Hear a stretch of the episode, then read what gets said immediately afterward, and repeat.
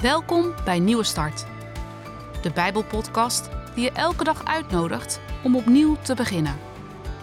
Soms kan het leven ingewikkeld zijn, maar je hoeft het niet alleen te doen. Vandaag heeft Niels de Jong een boodschap voor je.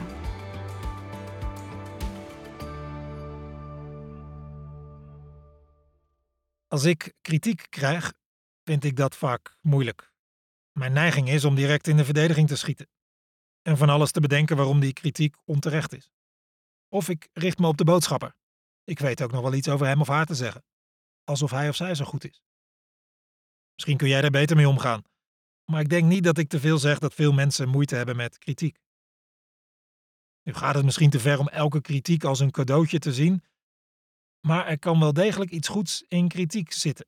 Kan ook heel terecht zijn. Of een deel kan terecht zijn.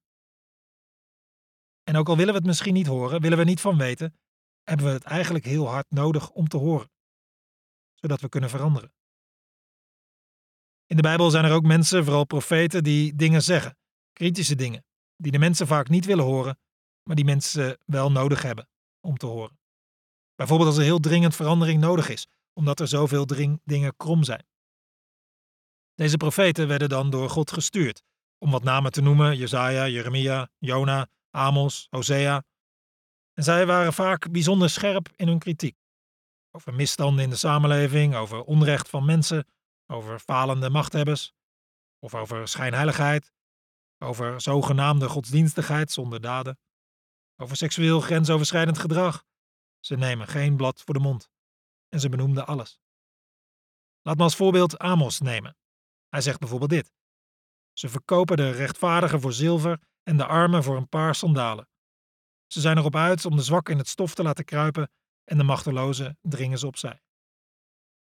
En de rijke vrouwen, in zijn tijd spreekt hij zo aan: Vrouwen, luister naar deze woorden. Jullie zijn als vette koeien die de berg van Samaria kaal grazen.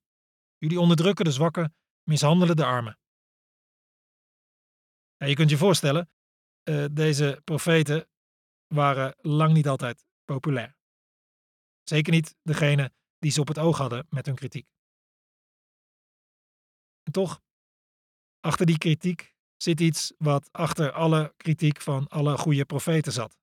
Namelijk dit: hart voor God en hart voor mensen. Omdat ze hart voor God hadden, konden ze het niet verdragen dat God werd ingewisseld voor stomme goden van omliggende volken. En omdat ze hart voor mensen hadden, konden ze kwaad niet hebben en onrecht niet verdragen en konden ze grensoverschrijdend gedrag niet negeren.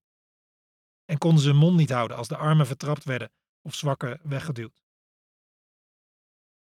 Wij doen er goed aan om naar die oude profeten te luisteren. En te kijken of hun kritiek misschien ook op ons slaat. Zijn wij rechtvaardig? Doen onze woorden anderen recht? Geven we iedereen een eerlijke kans? Kan ons het lot van zwakke schelen? We worden er nooit slechter van om, met die woorden van iemand als Amos, onszelf eerlijk in de spiegel te bekijken. In het geval van Amos, de Israëlieten wilden niet naar hem luisteren. En daarmee riepen ze het onheil over zich af. Terwijl, als je naar terechte kritiek luistert, je daar juist beter van wordt. Ook als het misschien lomp wordt gebracht, ook als die boodschapper zelf niet volmaakt is, toch. Als je de moed hebt om te luisteren, kun je er beter van worden. Want je bewust worden van verkeerd gedrag, dat is de eerste stap. En dan volgt als het goed is de tweede. Pogingen om het anders te gaan doen. En dat lukt zelden in één keer, maar met vallen en opstaan kun je toch ten goede veranderen. En weet, er is hulp van boven beschikbaar om je te helpen. Want als je me meer recht wil doen, als je jezelf en anderen meer recht wilt doen.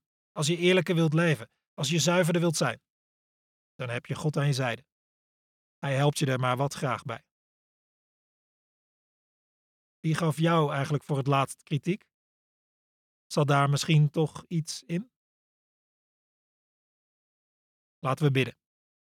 God, dank u voor de kritische spiegels in de Bijbel. Help mij om erin te kijken. En geef me de moed en de kracht om te veranderen wat ik kan veranderen. Amen.